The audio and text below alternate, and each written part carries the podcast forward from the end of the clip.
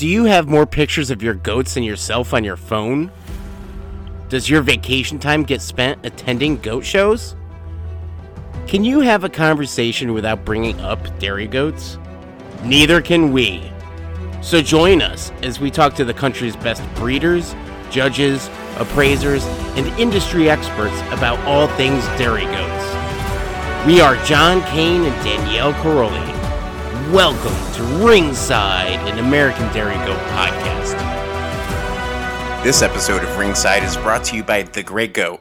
Show season is right around the corner, and with that, nice weather. When I think of nice weather, I think of barbecuing, smoking some meat, cooking outside, having a good time. Why not add some nice rubs, spices, barbecue sauces from the Great Goat? Today, if you use the code ringside10 at www.greatgoatbbq.com, you will be able to receive 10% off your order. And that sounds just like a wonderful idea. So for those great meals at shows or prepping for shows or just a regular Sunday, think of the Great Goat and make your order today. Again, that's www.greatgoatbbq.com. Now onto the show. What's up, everyone, and welcome to Ringside. I'm John, and I'm joined by Santa's little helper again, Danielle Caroli. You make me sound so unfestive, but I guess we should say Merry Christmas to all, and we hope you all had a wonderful holiday. And look at that. I'm the one wishing them all Merry Christmas, John. Well, I, of course, ladies first. Merry Christmas, everybody. I hope you had a wonderful time with your friends and family. Uh, yeah, it, it was a great holiday. But now we're going to continue the holiday by discussing part two of Culling with Grace Toy and Dr. Kurt Schnipke. Welcome back to the show, guys. Thank you. We're happy to be here. Yeah, I'm glad we didn't, you know, scare you guys off yet.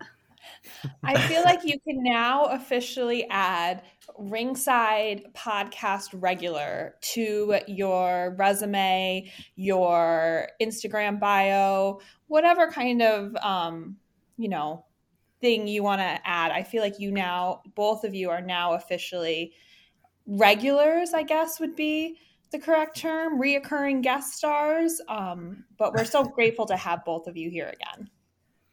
I'll be sure to thank you when I get my Emmy nomination or radio broadcasting. yeah. Please do. I think the real question is going to be if Danielle ever got a Christmas tree in time for Christmas. Yes, well,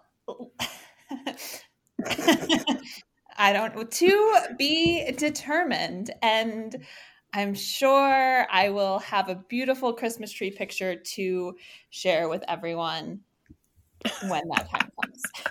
we'll be waiting for the selfie or the TikTok from you. Ugh. Yeah, that would be a Christmas miracle. That would be a Christmas miracle. The gift that just keeps on giving, I tell you. Uh, spoiler alert, folks. Uh, we're pre Christmas right now. It's currently December 15th. And yes, like many people in the country, I am still breeding goats. Oh, we're going to go there now. We are. I am so mad at this goat. Now, after discussing it with my, I guess, mega mind hive of friends here, uh, we're going to try some stuff with her. But yeah, Mary Mac came back in heat. And when I messaged this to you, you said, Welcome to the club. So you're breeding goats today on December 15th as well? No. I went to my vet because, as we talked about several weeks ago, I had a jailbreak and I thought I had enough estrumate to give the doe who I did not want to get pregnant her shot to make sure that she didn't take. And I'm pretty sure she came into heat because we're just at like 23 days or so and I'm pretty sure I saw her in heat, but just in case, because I really, she's an older girl, she's retired, she doesn't need to carry these babies. So I ran out to the vet and got a shot of estrumate for her. But in the process, my vet and I were talking, and I do have a doe who I had to breed twice this year so far, and knock on wood, the second time took. But if it doesn't take, my vet and I are going to have a little meetup right around Christmas time, and I'm going to get her some hormones to just hopefully make it all work and get her bred. So we tried a different buck this time. We tried different times in her cycle. So fingers crossed that worked. And then otherwise, we'll use a little hormonal assistance and see what happens. But, you know, it's all good. We'll get her bred. Grace and Kurt, are you guys done? I just bred two more goats two days ago, and I have one or two more kids to breed. So you are not alone breeding goats right now. yeah, starting with the good news first, just to brag a little bit. No, I just confirmed almost everybody bred. I did our last group of ultrasounds, but I have a handful of does I need to scan, and my treble does that we all seem to be having this year are, of course, the more important ones that I do want to show and get on milk tests again next year. So I'm crossing my fingers they don't recycle, but we'll, we'll see what happens over the next couple of weeks. Knocking on wood for you. Well, guys, Merry Christmas. We're not going to do add good news this week. We are going to continue culling and how to do it effectively. And I feel like last week's episode was a little bit more of a broader aspect, although we got certainly deep into it. This week we're going to get even more comprehensive. And we left off with uh, culling kids. Uh, we started touching on yearlings and uh, you know milking yearlings and first fresheners. Um, so let's kind of just retouch on that real quick. Uh, do you guys give a little bit more leeway for your first fresheners, or are you uh, pretty hard nosed with them as well? And we'll start with Grace. Uh, I think it kind of depends for me, and I'm trying not to repeat what I said last time, but um, a, I'm a big person who's you have to know your genetics and how they develop, and that includes going back and looking at pictures of that dam line and um, the female relatives and seeing how they matured and um, sometimes giving them a little bit of grace if it's a trend that seems to be something they grow out of in that line. Um, I do, again, just with needing milk to feed kids and everything, I do have, have the opportunity to keep them a little bit longer, um, like at least a month or so, sometimes closer to 60 days, um, depending on how many does I have at that point in milk. Um, so I just kind of give them a chance to come into milk a little bit and see if, you know, the udder floor is going to change or just kind of see how the forudder um, changes a little bit, maybe add a little bit more width of your udder as they start to come more into milk. Because um, my, my line, I've noticed, well, some people get, you know, really excited because their does have all this capacity when they freshen and then it kind of goes back. Mine tend to be the opposite, where they go into the lactation a little bit slower, um, which is nice because I don't deal with um, many issues and you know over uttering when they're first fresheners, but it kind of gives them a chance to really come into themselves. So those first couple of weeks are pretty important in that decision. Yeah, I um I uh, have about a three week grace period that I give all of the first fresheners. So I try not to make any um, permanent decisions, meaning culling decisions, uh, within that first three weeks after three weeks, I kind of reevaluate and reassess um, and look at, you know, has either the capacity improved or the teat placement improved or, you know, the length of the forudder or the fullness of the fore, you know, all, all, those wonderful traits that we are looking for. Um, I, I reassess at the um, the three week point and then try to, you know, look at it myself and go, okay, do I think that she needs another two to three weeks, or do I think that this just really isn't going to get a whole lot better? And and a lot of that again does come down to knowing the the genetic base that you're working with. Um, I have a, a couple different um, families that yes, they're all related if you go back far enough to the same two uh, basic doe lines, but um, a couple of them they come in rocking and rolling right out right out of the gate. They're just ready to go. And even as first fresheners, they do well. They get their milk stars. They're fine. um, and more than get their milk stars. Um, and then I have a couple other ones from a slightly different family where um, they may not get their milk star as a first freshener, and I'm okay with that, knowing that you know their dam and their grand dam um, did not get their milk star as a first freshener either. Um, and and that of course is dependent on when they freshen as well. You know, if you have your first fresheners freshening in April and May, it can be a little bit tougher when you dry everything up towards the end of November or early December, and you don't do a full 305 on them. Um, but for me, anyways, um, those families, it just come it comes down to if I'm not looking at productivity necessarily as a culling decision, then they have to have all of the other traits that I'm looking for as far as sound mammary system, you know, attachment and shape. Um, and it has to all be there, just not the the productivity. Um, and then certainly looking at at body and structure traits as well. But um, personality is a big one, and and again for me, it doesn't matter how pretty the goat is. If the personality is is not working, then she's going to go um, and then it just depends on you know if she's if she has a bad personality but you know could be a show goat for somebody i'll find a show home for her. If she has a bad personality and maybe a trait or two that i don't necessarily want in the gene pool then i have a usually a um, i'm going to steal a quote from one of my friends farm beautific farm beautification day meaning we load up the trailer and they go to the amish sale barn and instantly the herd gets a little bit more beautiful so And I think it's important just because I think we all need this reminder is you kind of have to take into account okay if this is a yearling or a you know more mature two year old that had triplets she might have the capacity of the udder and there might be some differences there but you kind of have to give them a little bit more time to get that body back especially i found just having Saanens and yearling milkers that like to have triplets consistently that i kind of have to you know not look at some things and give them another year or two in some cases when the mammary system's there and the pieces are there, but they kind of have to pull it back together a little bit.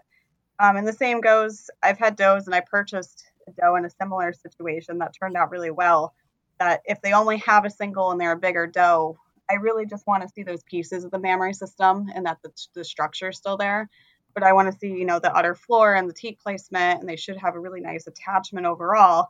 Um, and I'll, I'll kind of give those does a little bit of extra time to see. And in a lot of cases, if I really have a strong feeling about them, they're going to get that extra lactation because you kind of have to look past some things and, you know, again, just know your genetics. And I just want to say personality after having to um, get rid of all but one daughter of a really nice buck, and they were all lovely. But I can't deal with a bunch of milkers that want to kick constantly when you're trying to milk them and they're trying to like jump up and everything. So there is definitely a genetic component there. And if they don't have the manners, they really don't have a place on the milking line. No, I couldn't agree more. And I think with my herd, in theory, and obviously goats change over time, but I want the when I'm looking at my does, the kids and the yearlings, I'm really focusing on that general appearance. I want them to be correct. I want them to look nice. And then that first freshening year is that unknown. Is that mammary system going to be placed where I want it? Is it going to have the rear udder height and width I want, the smoothness of blending into that fore udder, the teat placement? When I'm looking at my first fresheners, like you've both said, productivity doesn't necessarily matter as much to me. I often have first fresheners who have a single, and I know that they're not going to put in as much milk as they would if they had twins or triplets, at, especially that first year. And so, while I want them to milk enough to make it worthwhile to milk them, and I have my standard in my herd of what that baseline single kid, what I would expect from that doe, and I want them to reach that I don't necessarily expect them to be really strong, productive members of the herd. I want to see the structure of that mammary system because that's the unknown as they're a first freshener. And then the other thing I kind of let them take some time with, and again, this goes back to knowing my lines. That body capacity they're going to be tubey. They're not going to show a lot of depth into that barrel. And just because I know that that'll come in time with my lines. I have a few does who really looked great when they were five, six, seven, and that was when they shone. And so I know that plays a part in the what this potential is on that first freshener. But I think for me, you kind of figure going in at least the general appearance is going to be similar enough, hopefully. Otherwise, again, that's a doe that maybe goes for if the general appearance starts to go. But you've seen that as that kid, as that yearling, um, if it's a dry yearling and you're not breeding her to be a milking yearling. And so that first freshening, it's the structure of the mammary system. And then I think that second freshening is where it really push comes to shove at that point and you're either seeing what you want to see or she's going. Would you guys agree on that or what is kind of that ultimate this is where the doe is going to be. Here she's staying, or meh, she didn't turn out completely like what I would like as an older doe. What kind of timeline do you guys look at for that? Well, for me, I keep anywhere between eight and 10 kids every year. And keeping in mind some some years that's uh, most years that's two breeds with having Saanens as well um, and then occasionally um, I'll have the the occasional grade born as well, um, either grade or experimental. And so, um, depending on, I usually don't keep more than two Saanen kids and not more than one grade or experimental kid, just because the more of those that I keep, the the fewer of my my bread and butter, the Oberhasli, that I can keep. So uh, I have to kind of keep that in perspective as well. But um, if we take an average of about eight kids, I'll freshen um, two or three of those as yearling milkers, um, depending on what family they're from. I have a couple families that they need that extra year to grow up and they need to be dry yearlings. And I've learned that over time. And, and so I allow them to be dry yearlings. And then the other ones that I know that can handle being milking yearlings, uh, I'll go ahead and breed those and kind of figure out what is going on with the mammary system a year earlier um, and sometimes that's to prove out what is a certain dam doing, but more often it's to kind of prove out what is a certain sire doing, or at least getting a quick glimpse of you know one or two of his daughters to see if if he improved what I was hoping he would. Um, and and so usually by the time they're two, uh, whether they're first fresheners or second fresheners at two years old, I normally get that whittled down to four or five.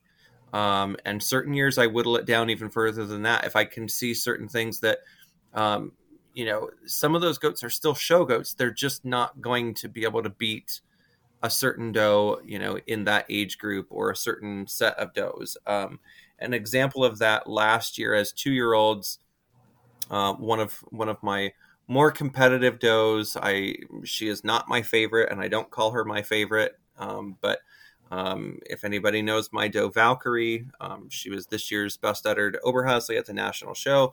But even last year, as a two year old, I freshened her for the second time, and, and I was seeing the improvements that I wanted to see. And um, I freshened a couple other first fresheners that I thought they're nice, but they're never ever going to beat Valkyrie. And so that was a year where I said, I can sell this class down to a few less than what I normally would um, and in comparison, my three year olds last year, I kept five because they were all really nice, and I and I liked traits and things about all five of them. So I kind of play with the numbers there a little bit, and again, it's all about getting back down to that that overall number and and trying to cut out that bottom one third. And so sometimes that plays out as you know as a yearling that that goes. Sometimes it plays out as a two year old.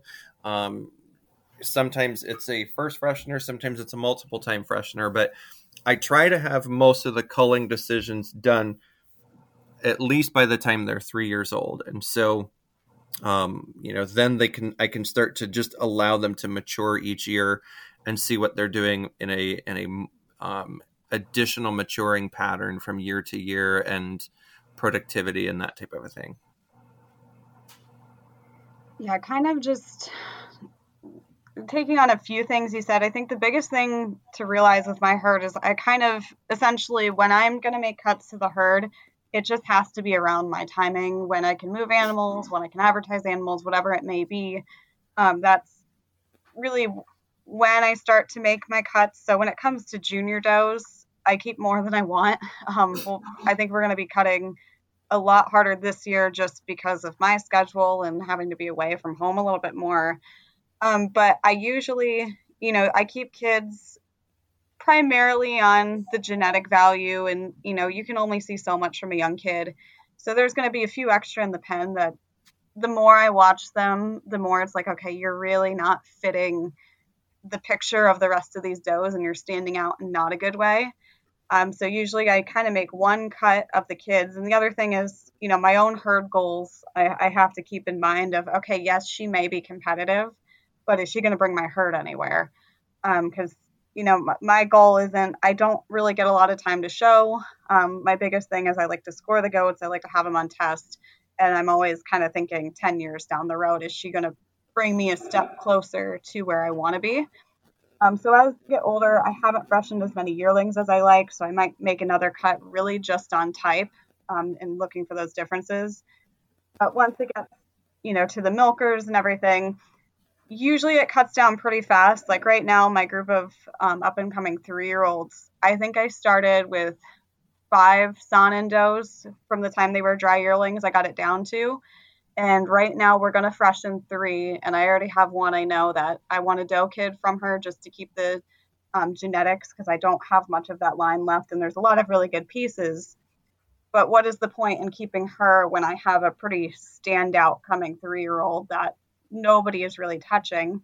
And then I have that one doe that Danielle was kind of saying that she's a beautiful milking yearling. She has all the pieces. She's long bone pattern. She has this lovely mammary system but she keeps having triplets and she's almost just too productive for her frame right now. And she's the doe that in the back of my mind, I'm like, that's going to be the five or six year old that really pulls it together when I just kind of, we've been slowing down her production the past two years, which I don't like to have to baby goats, but I keep sitting there. You know, we co own a son of hers. I have a lot of confidence in these genetics. So I'm going to give her the chance to catch up because I did freshen her as a younger yearling and she's freshened every year since with giant triplets that she's, you know, had on her own and she's done everything beautifully. She just, her body kind of has needs that time. So, you know, it's, it's again, knowing your genetics, it's really looking at them. And at the end of the day, it's okay, how many goats do I have and how many do I need to cut to kind of figure out, you know, where number wise I need to be. I may need to be looking at things with a more critical eye than other times. So hopefully that kind of answered it because we kind of had a few. Oh yeah, well, and you were mentioning some characteristics there. Have you uh, found that there are characteristics that get better, and uh, are there others that you know will only get worse with time when you're looking at a doe that you're considering culling? I think we'll both immediately probably say um, is just attachment of the mammary system. If they don't have the area of attachment. It's not the rear udder isn't high into the escutcheon. Um, that's you know you could fill it more to fill it into the escutcheon where it looks good, but I have an expectation of again I don't get to show very much. I expect them to look good at 12 hours every single milking. You know that should be an udder that I am very happy with. I can score them on that udder. Um, so it's it's things like that that you know the area of attachment you can even start to see it in some of your younger does like we're talking about teat placement. That's something i do kind of look at with my juniors. Um, but you know there's things when we talk about the mammary system specifically like udder i need to see the width and the extension but sometimes with how the body changes a little bit the overall attachment um, that can change. So you know obviously i don't want a pocket i don't want an inverted udder but I want to see that okay, maybe when she gets a little bit more depth of body, this is going to pull together, especially on the yearlings that are just kind of too big and all over the place. Um, but structurally, I'm a really big rump person. They need to have good thurl um, placement. They need to have wide rumps, wide across their loin and back. I love level top lines and good strength of feet and legs. And um, the thing I tell people is that was even when I started in 4 H, the biggest thing I've ever worked on is general appearance and my Nubians, especially So when people kind of comment that, oh, that Nubian has the most level top line, it's like, yeah, because every single doe in my barn does because they don't survive. Even though that levelness can change a little bit, I want to see the structures there. And, you know, you give that awkward two year old or yearling a little bit of a pass if she's just slightly high at the hips sometimes. And same with, you know, horses, they're going to grow a little bit di- differently. And sometimes that hip is just kind of ahead of the rest of them. Um, and, you know, that rear leg is just a little bit longer, or legs overall. But, you know, it's those little things, seeing your own genetics as far as dairy strength. I know that sometimes I have pudgy yearlings or two year olds that will kind of come out of that as they get older and aren't the most um, pretty to look at as younger does that they just need to milk some of that weight off so it's knowing that certain lines have the ability to do that where a lot of nubians especially don't um, and things like that that i kind of keep in um, mind when choosing on that idea of dairy strength are you talking more that you're seeing does with excess weight or is it that some of the other aspects of dairy strength aren't there as well? Are you seeing short necks or are you seeing like fat necks? And then are you seeing the correct angle in the ribs, angulation throughout? Are you see is it hidden and they have to unlock it? Or are you seeing kind of poor dairy is it weight or is it poor dairy strength, I guess is No, weight. Yep. No, I get what you're saying. So I mean the thing is you have to keep in mind i mean does that don't have the angularity they, they're not flat boned they're not um, open in the rib you're not seeing you know the angularity in the rear leg typically a lot of those does that are just very straight throughout they don't milk um, and even though you hold on to some people hold on to them and everything the people don't like her because she's not dairy it's all right well is you know when you look at her production is that really correlating that she's not producing so I'm still, I want to see the shape and the openness of rib.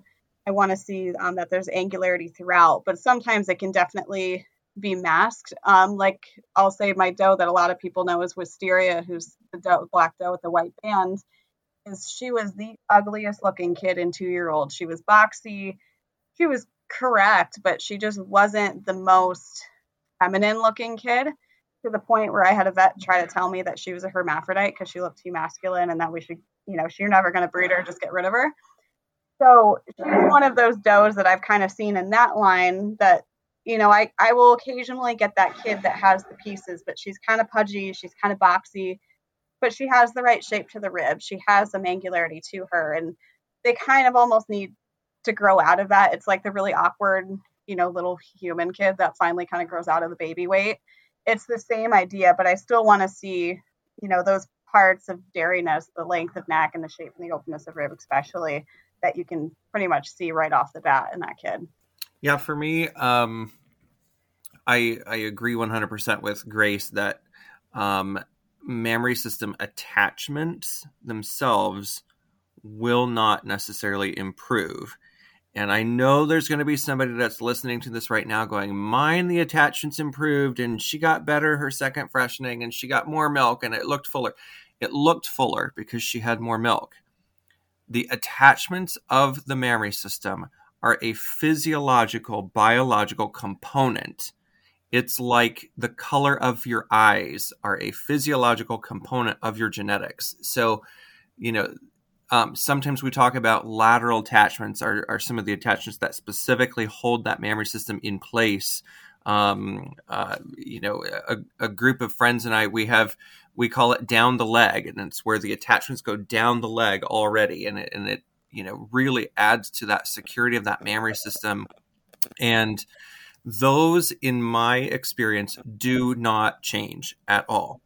Even if the productivity fills it up and, and makes it appear more well attached, yes, uh, I, I've had does that do that as well but the actual physiological attachments themselves do not change. And so, if you have one of those udders that after that three or four week period, or even with a second freshening, and now they do have a lot more milk, and now you can start to see that a lot more of that milk um, is straining or stressing that that attachment a little bit more because they don't have as much true attachment.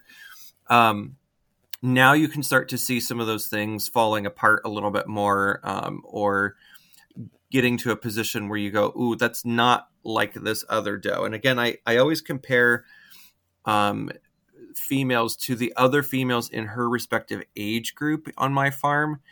Um, I do that first so that I can have you know no more than hopefully four. Occasionally, i have been known to keep five, but usually not more than four in an age group. And then I can whittle from there and get down to kind of my final one or two that those are the two that stay here a long time.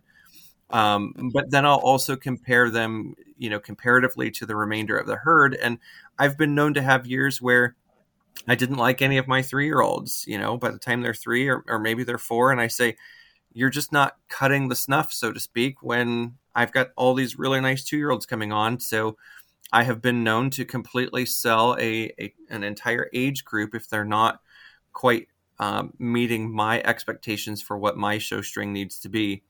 Um, but yes, um, one of the traits that I also have been a, a, real stickler on the last probably eight or 10 years has been rump structure. And what I've noticed is that certain things with rump structure after freshening can and will improve, such as, you know, the the female body, whether it's human or or animal, when they go through uh, pregnancy and especially as they get ready for freshening, we should all know by this point in time, there's a hormone surge that allows their ligaments to relax, and that's why we can go back and go, oh well her tail head's starting to get soft, but it's not quite there yet. And, and we can start to tell a little bit of, you know, how close she's getting to freshening by how soft those ligaments are getting. Well, the, the ligaments softening and loosening up, that allows for more room to, for that actual pelvis to expand and allow the head and the shoulders and the body of those kids to get out. But then shortly after freshening, then what the body physiologically does – is it will help to recontract some of those ligaments. And so some of the rump and pelvic structure will change in the first few days after they freshen. But again, once you get to that three to four week point, if you start to see that, oh, she's still really high in the dorsal and or low in the thurl, or you know, she just doesn't quite have the same pelvic structure or the flatness or levelness. Those are two different things. Flatness is typically described as thurl to thurl levelness is typically described as hip to pin. And so if you're not seeing that levelness or flatness at that three to four week mark post freshening, it's probably not going to physiologically change any more than that. Um, and and so again, that's when I can look at that particular trait and go, ooh, your rump just is not going to cut it now that I have you know a herd full of rumps that I'm I'm you know happy with and and becoming proud of.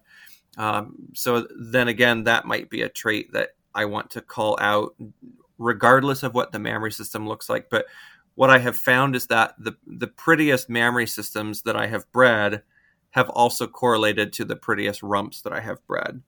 And so rump and pelvic structure, because all of those attachments physiologically, the muscle and ligament structure that attaches the udder to the body wall, it has to attach to something.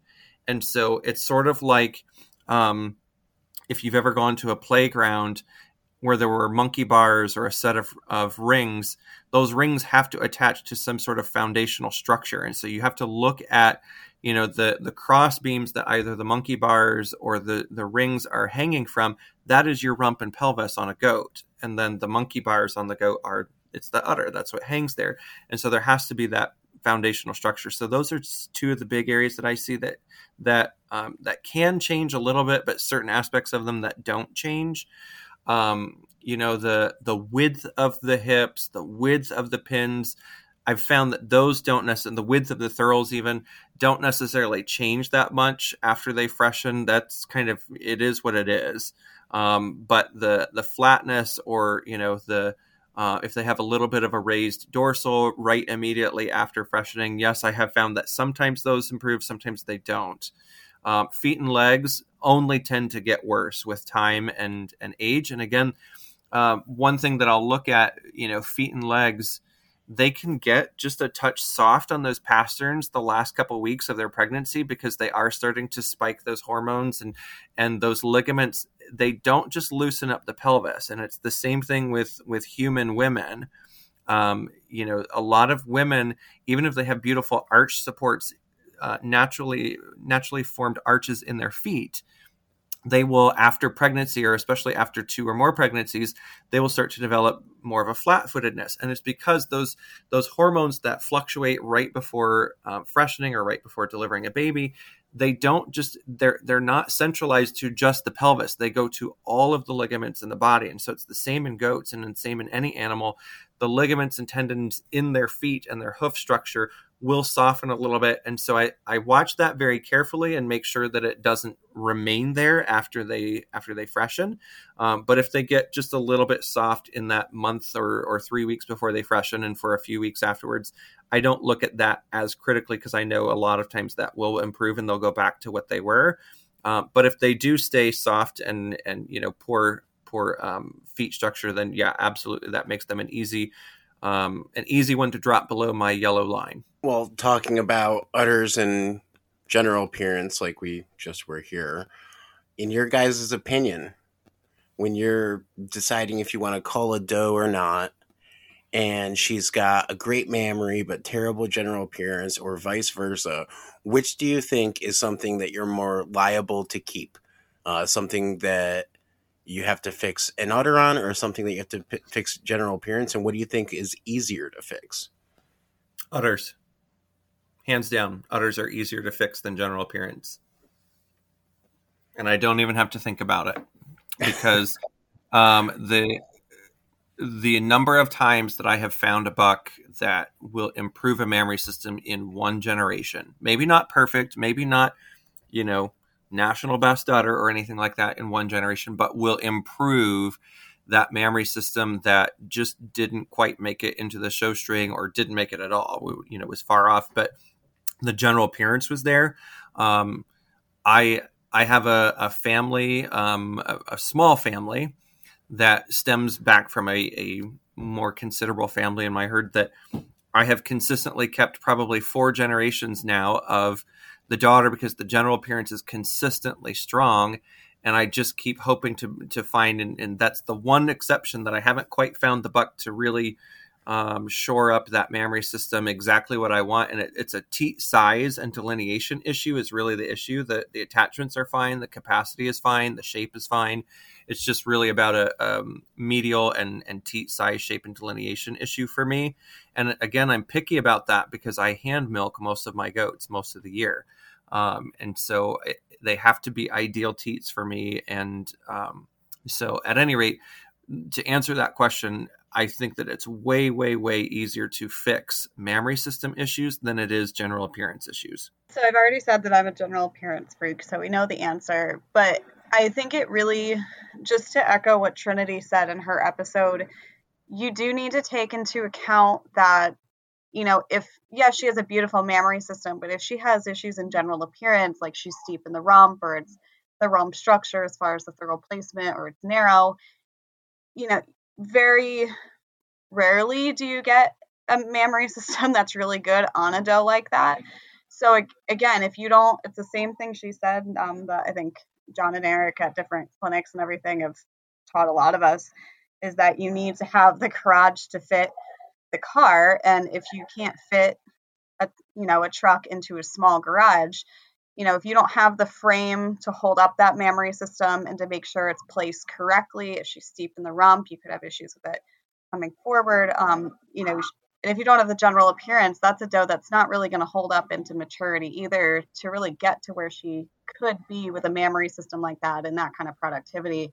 Um, so definitely general appearance no, I think of so the doe I just gave a shot to this morning to make sure that she didn't have a full term pregnancy and she's retired, but she's fairly young in that retirement. But part of that is her general appearance. It has nothing to do with her mammary system. Her mammary system is very nice. I mean, there's a few things I would like to change if we were being nitpicky, but she has two or three issues that would potentially affect her mobility going forward and giving her another year on the milk stand i just don't think she could manage it. And so it's the general appearance that ultimately made her no longer a viable option for my breeding herd. And at this point she's an I mean she's an older doe, but and she'll just kind of hang out. I don't necessarily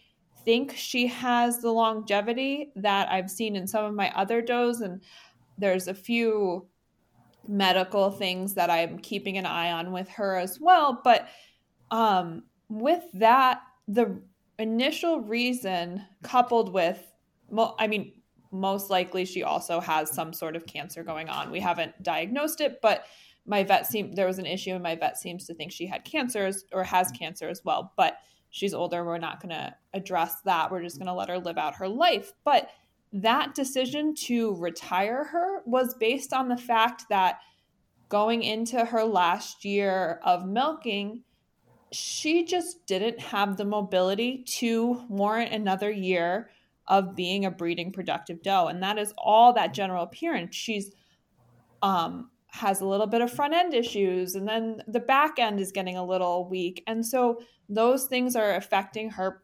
productivity in my herd versus a mammary system where i'm sure if i were to breed her the mammary system would be beautiful and it would be well attached and all those things she'd be productive. But i just can't justify another year because i know it's not going to be a healthy year or even to carry babies to term or things like that. So, general appearance definitely does play a part in kind of those decisions as well. I'm going to plug Trinity's again and just kind of echo what she said as far as, you know, there is a domino effect when it comes to type and especially you know i think she used the description or example of front end can affect you know the strength in the chine and the strength across the back um, and I'll use a personal example. I um, used or I bought a buck that I waited a long time for. His dam had done very well, um, very popular genetics of the breed. And by the time this buck was three years old, he was so straight on the rear legs, he was starting to go lame. Um, and obviously, that doesn't work with a buck and the importance of rear legs and being able to jump a doe. And it was very evident that this was in just about every single one of his daughters as he straightened up rear legs. Um, so, you know, we ship just about everything. I think I talked about this buck before too, besides a few that I'm kind of trying to salvage and get daughters from to breed back into my line to get that angulation back. Um, but, you know, you have to look at the future of if this animal is having issues with motion before they're even at their prime. You know, he was a three year old, or even, you know, that four year old is maturity, but five to six is where they usually do the best in the show ring and in production. I mean, you know, if that animal can't make it on the stand, they can't make it to the feed. If you can't put them on the trailer and you're a show herd, you know, what is really the value in that animal or that line? So I think being able to look at those trends, if she, if that your doe is producing that, or if you have a buck like me that's consistently producing that, when you go back to culling, I mean, you have to hold yourself accountable and it sucks. I paid a lot of money for him and you know I, that's a lot of genetics lost and it's really a whole year of that breed. I had to ship just about every one of um, the does because i kept and this is why you keep animals from more than one sire and more than one doe is just about every single animal was out of him and i just had to make the decision okay let's get rid of them because there are better animals as uh, kurt said you know it's farm beautification and there's better animals there that were left once um, him and his daughters went. So it's just again big thing is just holding accountability and being able to look at those things and realize that it's going to cause a major issue down the line if you keep making excuses for it mm-hmm. certain things um, are very uh, heritable traits and that's what the linear program is meant to be looking at is heritable traits um, and and so if you look at some of those heritable traits or those linear traits why do we score them? It's because we know that there is a higher percentage of transmittability from sire or dam to their offspring. And we specifically look at the linear program or we should be looking at the linear program as a sire proving tool. Um, even though I would argue in the United States with dairy goats, we don't have enough offspring from 90% of the bucks to truly call it a sire proving program. And I know there's going to be people that are mad when I say that. But here's why I say that. Using that with cattle, cattle people will prove out 2,000 and 3,000 daughters like it's nothing. um, and and they'll sell semen really cheap before they get that you know five hundred or a thousand daughters, and and really start to see what does this buck do or this bull do in in cattle, and they have the numbers to support their classification system, whereas most dairy goat bucks, if he's a really good one he might have 75 or 100 offspring. And if we talk about, you know, kind of the legacy sires, I'm talking about like the the Frosty Marvin smooth operators in Nubians or um, the Saison in um, Alpines or um, you know there's there's a few other big examples of bucks that have been used across the country and in multiple herds and now have hundreds of daughters.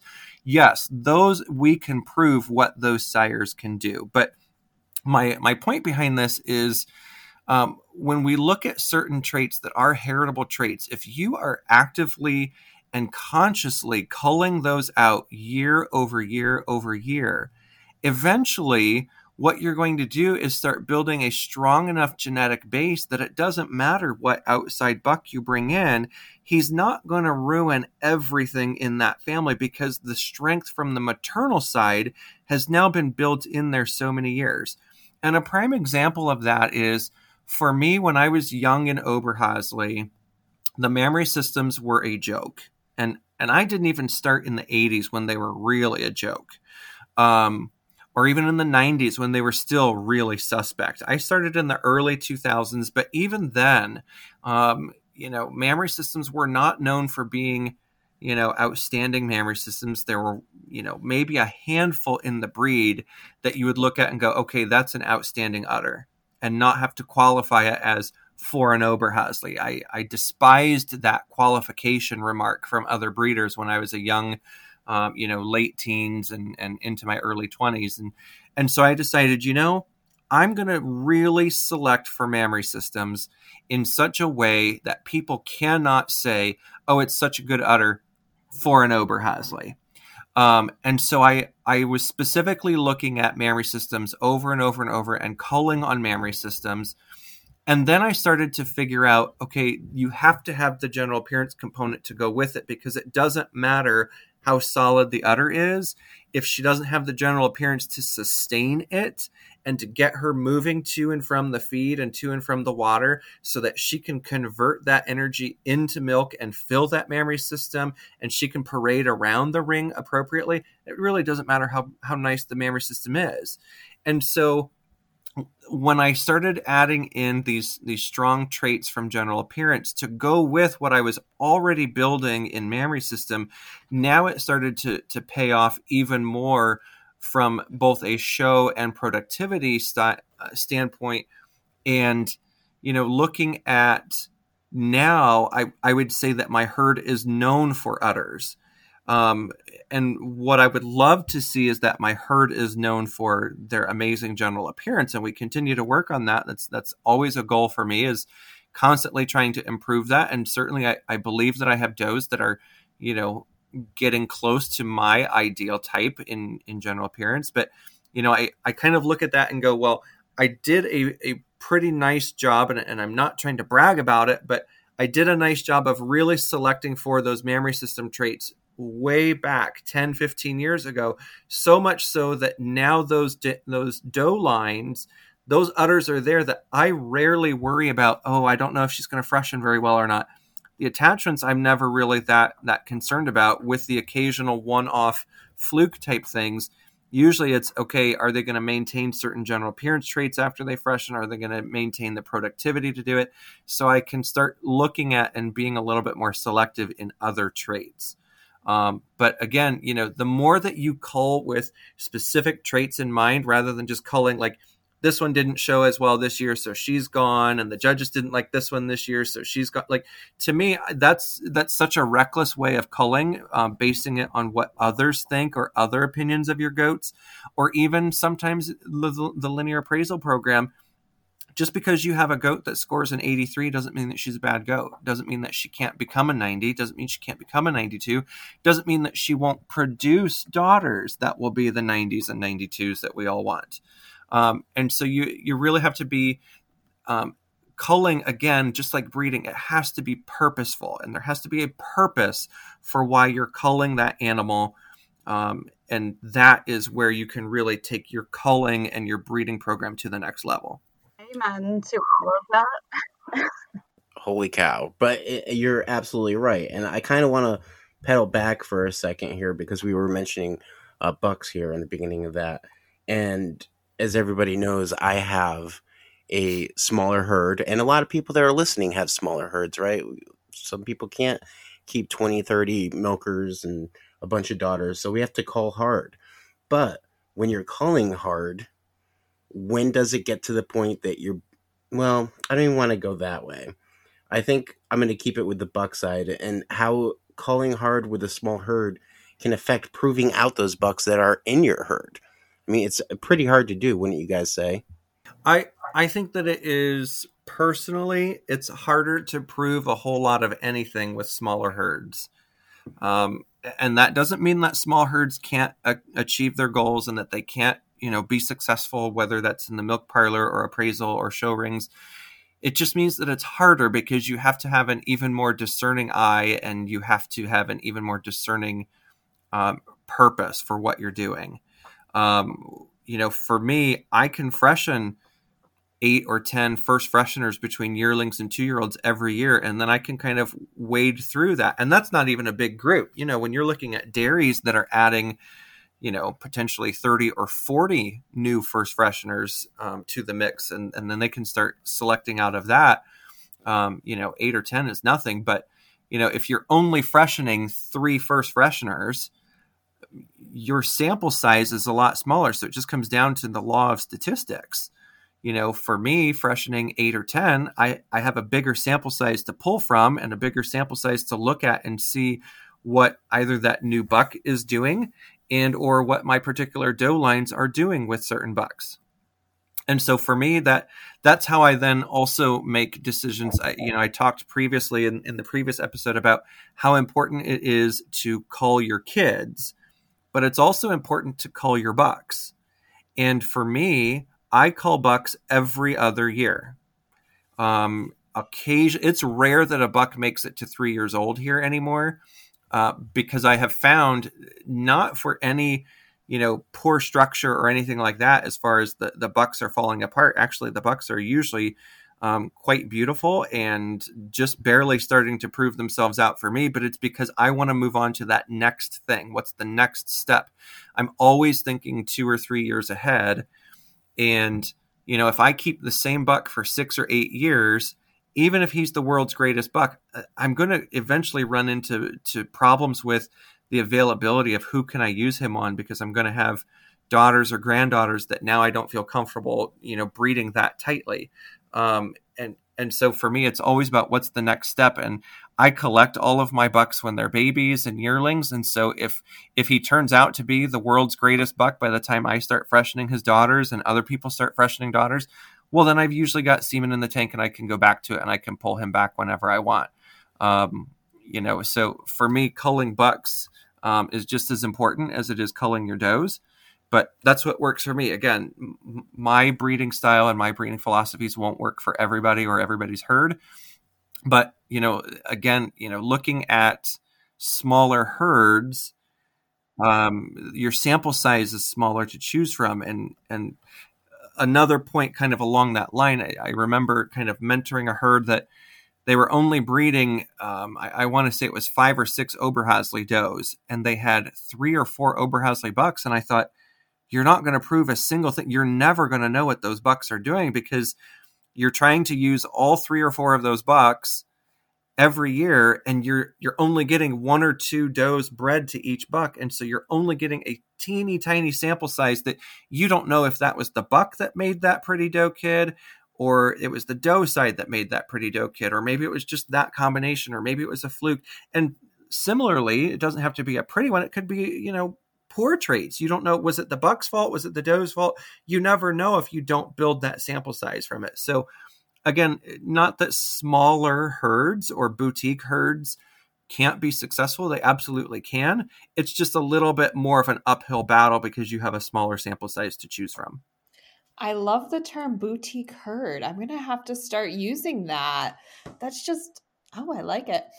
And I totally agree with what you said. And Reese, a few years ago, I think back and I made the decision, and maybe this will be something that breeders won't necessarily want to sell me a buck for because, but my I just can't keep enough animals to really be able to prove out a buck. I sometimes don't even have enough does to do a three for a get of sire. And it's just my numbers. I can't keep a bunch. And so I have to be realistic. So the value in my herd is on those does. And I bring in the bucks that I want to use. And when I can't use them anymore or I've seen enough of what they can do, I'll move them on. But part of what I do with that, bearing in mind that I know I'm not going to be keeping a lot of does,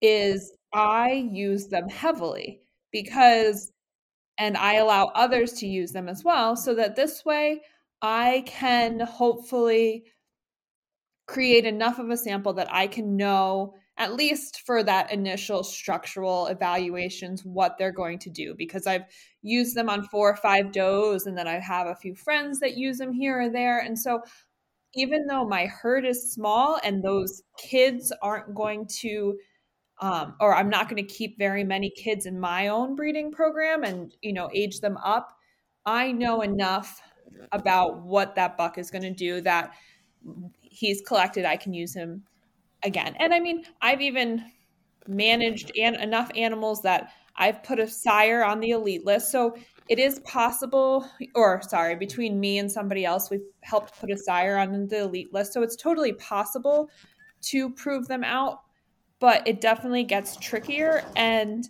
I think it's one of those things that you just have to decide is the buck where you want to focus and building this reputation of this buck and oh he did this that and the other thing or is it the reputation of your herd and that change in mindset helped me decide very quickly all right i'm going to bring in and use these bucks that i want to use but i'm not going to worry about keeping his daughters because i need enough of a population in my herd to prove him out. I'm going to keep the best does in my herd because I'm going to ultimately, my focus is on that dam line and what I'm putting out. So that mindset definitely helped when it came to, oh no, we have to prove him out, or if I sell this doe, this daughter, it's not going to prove him out, and that helped me leaps and bounds. I think. What about you? I think that I, I agree with you um, that I shouldn't let you, you you shouldn't have to worry about that. But like Kurt was saying, with a higher uh, sample size, you're going to see more of what that buck's doing, and if it's something that's right for your herd, right? Um, and you know, I personally I breed very few does, uh, so it's it's really hard to see what the buck's doing. I mean, I used to do driveway breedings to try to get them to uh, just see what they're doing in a bigger sample size. But at the same token, you know, three quarters of those use the buck and you never see what those kids look like or uh, somebody freshens a daughter but uh, good luck trying to get a picture of the udder or anything of the animal so um, it's hard to rely on others for that i don't let it hold me back i still move my bucks when I can't use them anymore in my herd, uh, which happens within a few years. Admittedly, I've held on to one buck um, longer, but I think it's just the interweaving that I want to do. Uh, Grace, w- what do you feel about this? You've been awfully quiet. Um, I think just going back to what Kurt originally said is, I mean, when we really think about, you know, what proving out a sire means in the dairy cattle world, they would be laughing at us and we're saying, "Oh, I yeah. have two daughters from the same exact dam line, and you know he's a proven buck." Um, I think the other thing to take into account, I know we've said you know the number of daughters, but I think what is much more important is how many dam lines and the variety of genetics he's actually working on. because I could have a buck who is doing amazing things for me. And then I let a few people use him driveway breeding that have different genetics and bought in goats and everything. And he's doing horribly, you know, he's bringing back general appearance, there's mammary issues. So, you know, I, I think that's where I love to look at. And again, kind of going back to what Kurt said too, amen to everything about appraisal. But when you look at that appraisal data and you know you're trying to encourage people to be like hey i know you only have a few goats. Why don't you come to my appraisal stop and let's get more data on him? Or if you're a milk tester you know offer to be like hey let's can i you know let's work on this. I'll come test your goats. So you can try to get more data on that sire. Obviously that's not always possible but I've been very fortunate just in the last week or two. I've seen several goats who are at least by a sire I owned or have multiple sires I owned on their pedigree. So even if they're not getting out as much as I'd like, they're not on performance programs because let's face it, not every people who are using driveway breeding um, services more frequently probably are just not in a place where they can do that, whether financially or time. They have young kids. Um, but I'm able to see just myself and kind of look over that goat while they're there and talk to them and see what he's actually doing. So even if it's not on file, I'm able to have a more educated um, ability to predict what that buck is doing for other people and what he might do for certain genetics. So, you know, and as much as we'd love to have that all public and everything, so I could go back and look at all his daughters and see, oh, he's actually improving rear udder height or whatever it may be, but I might want to watch you know, the fore udder because that trait seems to be going down from where I expected it to be. Um, I think just the actual genetics he's crossed to could all is just as valuable as the number of daughters is so which is a struggle and you know a lot of us don't want to sell semen on bucks when they're kids just because we might not have as many straws or you kind of want to wait and not flood the market when he's a baby and his price is going to be wicked cheap um, but trying to get some of that information out there and trying to you know do driveway breeding services or you know lease him out to somebody which is not an ideal option. I know a lot of us i, I don't do that um, just as out of concerns. But at the same time trying to find different avenues to get his genetics out there fast can help um, with that predictability. And just like what danielle said you know i brought in a nubian buck and an older Saanen buck and then we kept an ai kid of mine this year, and we use those two bucks that we purchased more than anything. And I usually do that the first year, so I can see across the board. Okay, what is this buck doing when I breed him to more animals? So even if they don't all make it in the registry, they don't have performance data. I'm much um, much more able to see what he's doing and use that information to breed him for next year. Or if he's throwing a lot of problems, oh, maybe we don't want to keep that buck around and get him collected, and he can move on a little bit faster.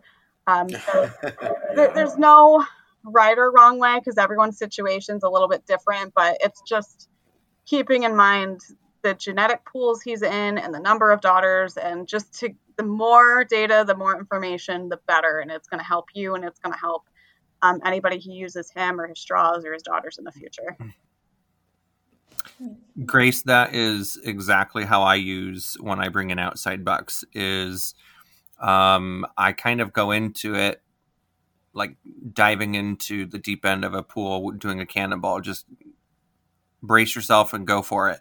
Um, and and so you know when I get a new buck, especially if it's a, a completely unrelated buck or a very unrelated buck, um, my goal is to bre- be breeding at least one third of the of the breeding does, if not half, to that new outside buck, so that I can it's still a very very small sample size comparatively to what what cattle do yes.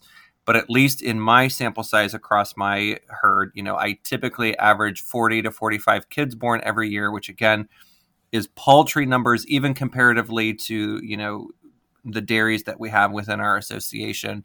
Um, but for me it gives me enough information to go do i see you know out of that 40 or 45 kids usually 15 will be for each buck because um, I tend to use three to four bucks. And so I can start to look and go out of those 15 kids, just structurally, because I'm not going to be able to see udders for at least a year, if not two. but structurally, and I look at the buck kids too because they, they play a part as well. You can look at structure there uh, with those buck kids, and we we all know those stories of breeding a particular doe to a particular buck, and you get beautiful buck kids, but you don't get that doe kid that you want. Those are the ones that I like repeating the breeding, and, and I don't repeat breedings very often, but um, occasionally I have been known to do it. But then I use that data and go, okay, either this brand new buck he did X Y Z thing. Let's let's say he he widened the the pin bones and the thurl bones consistently on his kids, and you know just tremendous rumps on them, and that's what I wanted him to do. Okay, a that first buys him a second year, a second breeding season. That now I know, okay, each of the does that needs wider pin bones or wider thurl bones, they're definitely going to get bred to him the second year. Whereas the first year, I just kind of pick a little bit more random. I don't want to say that it's completely willy nilly, but um, it's a little bit more random because I do want to breed him to a couple of the different specific doe lines that I have um, so that I can see what he does across um, the different doe lines. And like I said, if I'm not liking what he's doing, then that's an, an, easy way. Even though he's collected, he can go and and potentially work and and click just right for somebody else's herd. Um, and and if I'm really not liking what he's doing, well, then he just goes to the sale barn, and that way he's not perpetuating a, a problem within the breed. Um, but with that, you know, I'm I'm always moving bucks on. Usually within two years, they they move on. Um, because by then, hopefully, I have collected you know semen for at least my own use, if not for for potentially marketing and selling to other people and I've certainly gotten a, a decent sampling of kids that I want to keep from him. Um, but in tying with that, if you're if you're doing it right and you're you're selecting those traits right, an example of of you know how you can move on bucks very quickly yet still have a competitive herd is last year I counted it up. I didn't I didn't do it for this year 2022, but 2021 I exhibited 22 Oberhasli at the national show. And that represented, including kids that I had, you know, multiple kids from the same sire. I had 13 different sires represented out of those 22 goats in that breed. And, you know, that was across all ages because what I do is, you know, I, I move those bucks on, but then I also start looking at and go, okay, this particular buck worked really well with this family across a couple different breedings. Now I'm going to go try to find either his son, his sire, his half brother. If he has a twin brother, I might even try that. That way it's just, it's basically the same genetics, but it's the same way that, you know, full siblings can have different interests or different athletic abilities or music abilities or academic abilities. You know you might get something just a little bit different from that twin brother. And you know so for me i try to go back into that same family and know that all right this particular genetic base works really well with this family. So i can dip back into that same genetic pool but go a little bit different and throw it on the same doe line and probably mitigate the amount of risks that i'm taking um, so sometimes i call that like swinging for a for a for a single or a double as if we use like a baseball or softball um, analogy you know those where i'm not really going outside of the realm of of one buck that i've already used that i know is kind of a it's a safe bet so to speak.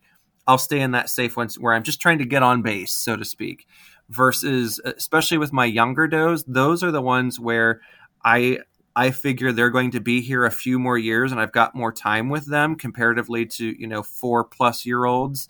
Um, that maybe I have a, a, few less years of breeding that I want to I want to make sure that I get it right on those. Whereas with the younger does, I call it more like swinging for the fence. Like let's just try it and see what happens. Let's let's get wild and crazy and you know do those tighter breedings or um, uh, either a tighter breeding that I've never done or a a more open, complete outside breeding that I've never done, and and might as well try with your young ones, and you know then you can start to see what what being creative can be.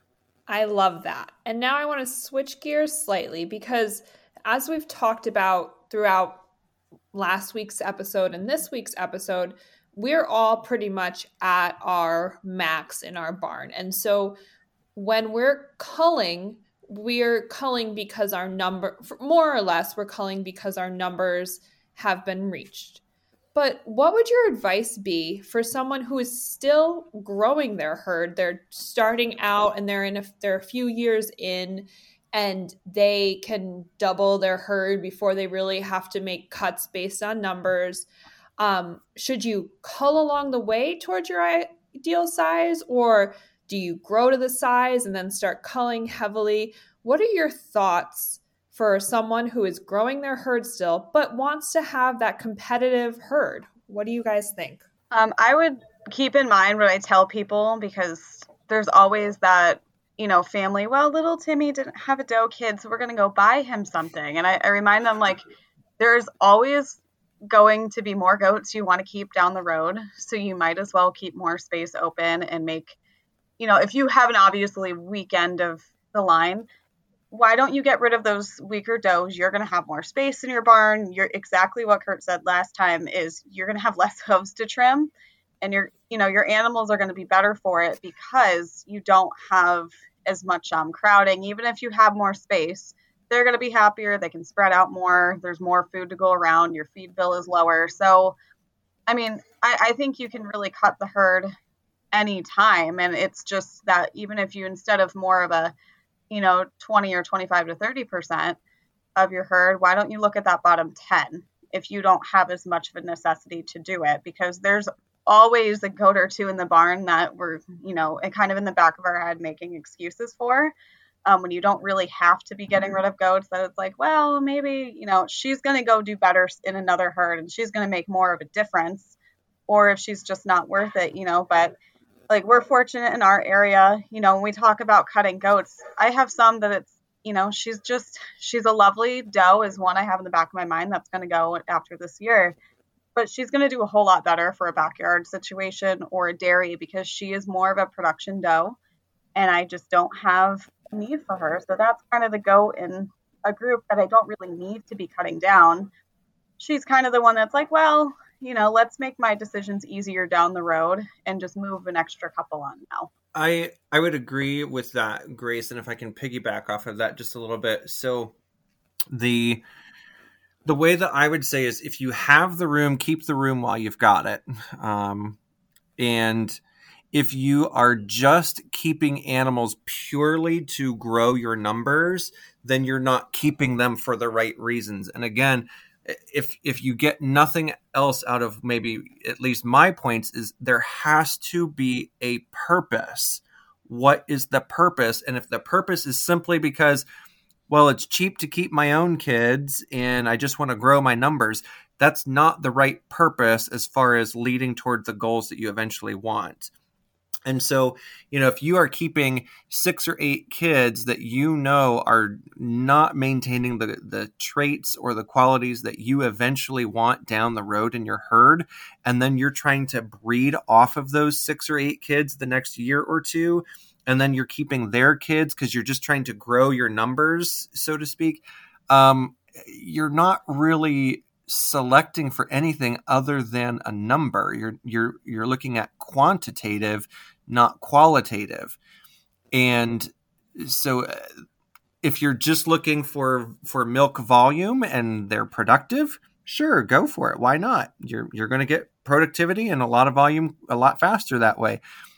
But if you're looking for actual structural traits and you're looking for actual, you know, quality of the mammary systems along with the milk that goes with that, I would say that you need to be more discerning and more um, purposeful with why you're keeping what you're keeping, even if that means, well, hey, we know we can we can bump up to 15 this year, but but to get to 15 means we have to keep these three that aren't really exactly what we want. Well, then don't keep those three because there will be three more born next year, and or your buddy down the road or your buddy across the country is going to have three more born in their herd that you could maybe bring that into your herd and up the level of your herd and they they reproduce very quickly. You know, um, we could probably all sit here and go, "Well, I started with two or three, and now I'm magically up to thirty nine. And that's I would have way more than that if I allowed myself to keep the sentimental ones and, and had the, the room and the space and the time and the energy and the money to do it. But you know, all of those things become limiting factors. But you know goats if, if you give them you know a year or two you can double or triple your herd size very quickly and so you should double or triple your herd size with the animals and the traits that you actually specifically purposefully want rather than just keeping it just because I think the other thing to keep in mind is if you ever feel like you don't have enough goats, feel free to look at your feed bill and to sit down and really do the math of how much it costs to feed per goat. Um, because I, I feel like that definitely helps make the decision to um, not keep an extra goat or two that you could let go for the winter. Um, and the other thing is, I always hear the excuse that, well, we need a goat for this class. And I don't, I think it's partially that I live in a part of the country where premiums are not good at the few shows we have premiums at. So again, it's really it's very eye opening whether you have a 4-H'er who has to do a record book or um, you just want to kill 20 minutes to sit down and do the math of okay, if I win four dollars at these three different shows, is that really going to outweigh the fact that I didn't need that extra May kid or that extra doe kid just to have an entry in that class? I think that was perfectly said. I don't even have to add anything to any of that. This is this is great. I want to end this episode with something that I've thought about for myself, but I'm sure others have as well. Uh, when does it cross the line where you're cutting off your nose to spite your face? When when is it a oh crap, I culled too hard? I'll answer that really quick. It's when you're about a doe. Oh, excuse me. Sorry. You're going to have to bleep me out. It's when you're mm-hmm. complaining about a doe and wanting to sell her because you're complaining about her and not realizing that she has an impact on your herd and is probably one of the strongest does in your barn. But and I'll let everybody else speak too. But you won't just listen to your friends, you know, who are. I feel personally attacked. You should be. Shots fired, Danielle. Shots fired. I will let you know. I, I will let you know that while I have been listening intently, I have also been thinking about my herd and ranking my herd as we, you know, Kurt talked about uh, last episode here. Uh, and I'll tell you right now, she's on the top of my list, unfortunately. So there. But back to the Grace, question, Grace, Danielle. Do you want to say it? Do you want to say it, or do you want to? Do you want me to say it? You can say it. Is it? Uh, wait, right. wait, wait. Can I? Oh. oh, I was gonna guess. Is that? Is it every woman's favorite four words to say?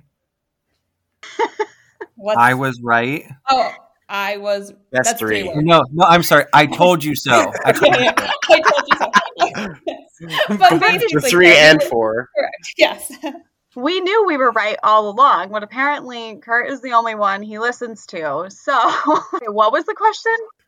When does somebody have a Mary Mac situation where they're culling too hard, uh, despite their face? So, when when is it too much? Oh well, in your case, it's when you let your emotions and other things get ahead of reason, and reasons to actually keep our cull a goat. Um, but now, in all seriousness, um, so pretty much you, you kind of have to sit down and really look at the genetics. And I think if you have a small herd, you can't pick, well, I want to keep this line going. Where in my case, you know, I can have that extra one doe that I cut that damn line down to to be like, well, this is the one I want to keep going because maybe it's not the one that's going to do the best in the show ring, but I see a lot of value in it. Where in your case, you're going to have to be you know, much more selective and I only have this many spots in my barn. And the biggest right. thing I've always learned is whenever I've questioned if I need to cull a goat, I always get rid of them in the long run. And as I said last time, once they're gone, you are not going to miss them because you will have plenty of other things to be dealing with and hopes to trim and like right now vaccines and supplements to give before kidding season and you know it's I, I think I don't know if he said on air like Kurt said before. I think it's very important to make sure you're setting aside, you know, time for yourself besides goats. And if it's getting to the point where, you know, you're so overwhelmed about this and, you know, it's it's becoming an issue and it's overwhelming, you you need to, you know, say, okay, well maybe I do need to kind of go more into my middle of the line and see which of these does need to move on now. Um, so I can set time aside to do other things and I can give my animals that I've left the best care. I think when when do you know that you're culling too hard? Um, is when your herd is never really growing or fluctuating in size or potentially decreasing in size yet your your end goal or the end look that you want to see is not being realized or not being achieved then you're maybe culling too hard and you're culling the ones that you actually should have been keeping and giving a little bit more grace and a little bit more of a free pass to for a year or two. Um, and I think that again, it comes back to why are you culling this animal? What is the exact purpose for why you're culling her? And what is the exact purpose for keeping a different one? Um, and, you know, I think that when you can step back and look at things kind of looking at the big picture rather than think think of a jigsaw puzzle, you know, a 500 piece puzzle. If you just look at one of those pieces, it's not going to tell you much about the picture, you know. But it, when you put all of the pieces together and all of the information together, so to speak, now you can look at the, and realize the whole big picture and what's really happening within your herd or happening within the dynamics of, you know, keeping a buck or selling a buck, keeping a doe or selling a doe, keeping their kids or knowing when to move them on.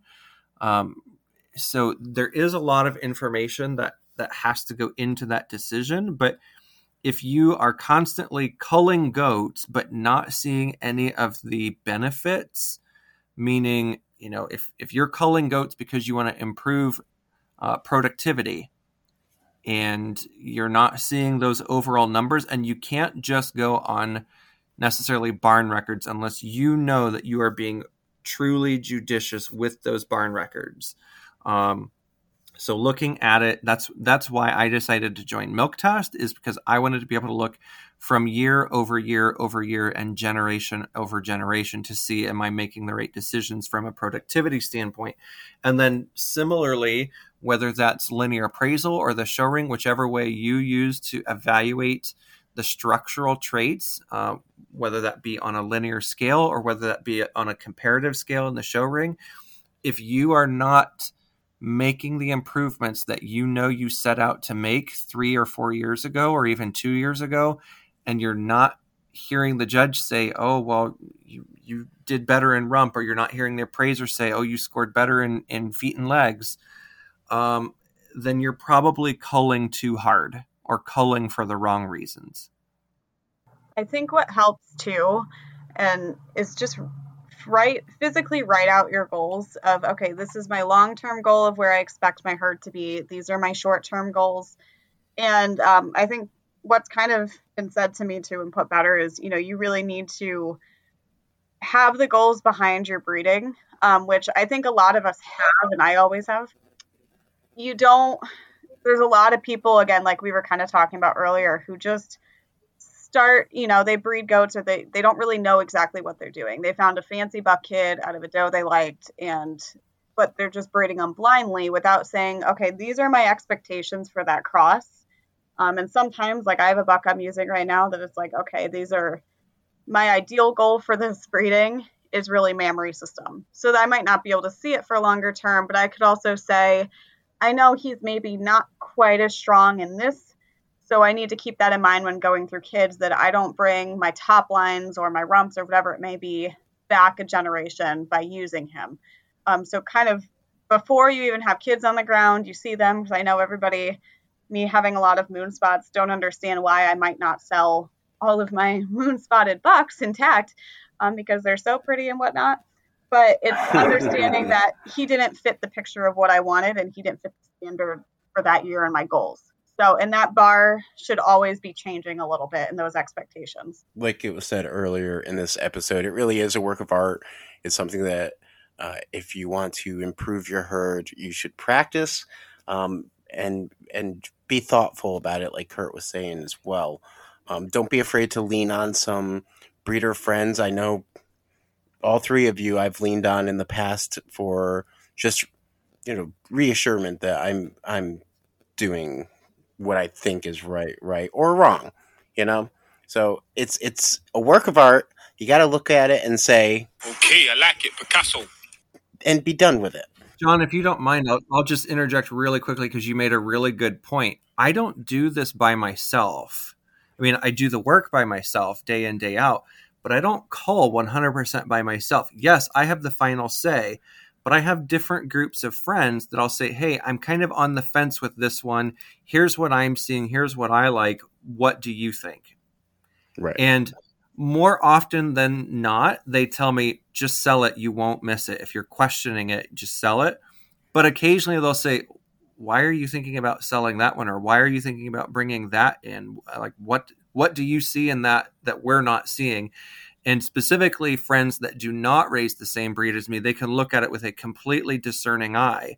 And so, mm-hmm. again, find yourself a mentor or a group of friends um, within the, the industry that you can use that maybe they can be your sounding board and and kind of the ones to back you off the ledge from selling a doe that you're breeding on December 15th and um, you know maybe be the voice of reason to kind of help you through you know some of the frustrations that goats can inevitably cause us I think that's wonderful. You, guys, just so you're aware, you're tied at six episodes each right now. So we'll have to uh, figure out some kind of battleground for you guys to fight it out to the death. Is that going to be the quiz bowl that I texted you the other night? yes, that was an excellent idea. A uh, dairy goat quiz bowl for Kurt and Grace to boy. hash it out. Oh boy, this could get tough. This could get really competitive really soon. Well, I call being Vanna White. um, you know, I'm I'm sure that Grace is very similar to me in being very studious. So give me the date and I'll start studying and I'll have my finger ready for the buzzer. See, I Let's get him, through the new year first, huh? I told him this was his opportunity because they didn't tell us and it could have just been a, you know, off the cuff. Oh, here we are. Who was the 2010 national champion? No, just Wait, finish that. Come on. Yeah, yeah. What breed? What breed? for let's I'll shoot for the La Manchas, 2010 national champion La Mancha. Um, Castamere's Evian. Hold no, no, no, no. Autumn Acres, uh, Miss Maple Sugar. It's yeah, it's, it's maple sugar. Evian, Evian was 2008. Where was it in 2010? So I know he's not cheating. Where was it in 2010? I'm trying to remember. Louisville. And who was the ADGA president? in 2010? Yeah. and what was he wearing when? I'd have to do some digging then, but no. But thank you both. No, who was it? We gotta know. Oh no, we can. Here's what we do, listeners. If you know who was the 2010 ADGA president, let us know. That's amazing. I yeah, that's uh, Quiz Bowl's going to happen. This is amazing. Okay, well, we are so grateful to have you both on, and I am so happy that you both agreed to do a part two. I was mm-hmm. thinking about this and just where we were able to go in digging a little deeper, asking follow up questions, and just truly almost Joe Roganing this topic and not maybe not putting together a four hour episode, but you know, the two of them together are pretty close to four hours. And we're just so grateful that you both took the time to be with us and to discuss this topic with us. Oh, no problem. Again, it was it was my pleasure, and and thanks again for inviting me to be on and um, to subject your listeners to my um, thoughts and, and ideas once again. I have to ask the question, even though this is your guys' sixth appearance. Grace, where can the listeners find more about you and your goats? Um, so my website is hopsandlopsfarm.com. Um, I'm also have a Facebook page for that on, um, well, obviously Facebook and Instagram. And then, of course, Michael Scott the goat, as Grace has too many goats since we have to plug him in here all the time. Uh, well, you can find my very outdated website at www.oberboerd.com, and that is O B E R B O E R D.com, or the, the more um, applicable uh, place to see more updated uh, pictures and information is on the Facebook page Oberboerd Dairy Goats. And hey, Danielle, we we also have our own socials, don't we? Oh, we certainly do. So you can find us on Facebook by searching Ringside an American Dairy Goat podcast. We are on Instagram at ringside underscore go underscore podcast. And of course, you can find us on TikTok by searching Ringside Podcast. And so be sure to like, follow, or whatever the action is on the appropriate social media. we love to hear from you as well. Be sure to comment. We also have our website, dairygoatpodcast.com, where we have a bunch of fun merch and we're working on some new merch that'll probably be live in the new year, but we'll be sure to keep you updated about all of that. And then, as always, be sure to rate us, subscribe to us on Apple Podcasts, Spotify, wherever you get your podcasts. And we appreciate all the feedback and the ratings that you give. It helps us a lot. So if you don't mind, take a second, give us a review, um, give us a rating. We appreciate it. Thank you, everybody, for taking the time to listen. Again, thank you to The Great Goat. Visit www.greatgoatbbq.com. Use the code RINGSIDE10 to get 10% off today. Thanks again to them. And everybody, this has been Ringside, an American Dairy Goat podcast. I'm John. And I'm Danielle. We'll catch you on the next one. Ringside, an American Dairy Goat podcast, is not an affiliate of the American Dairy Goat Association.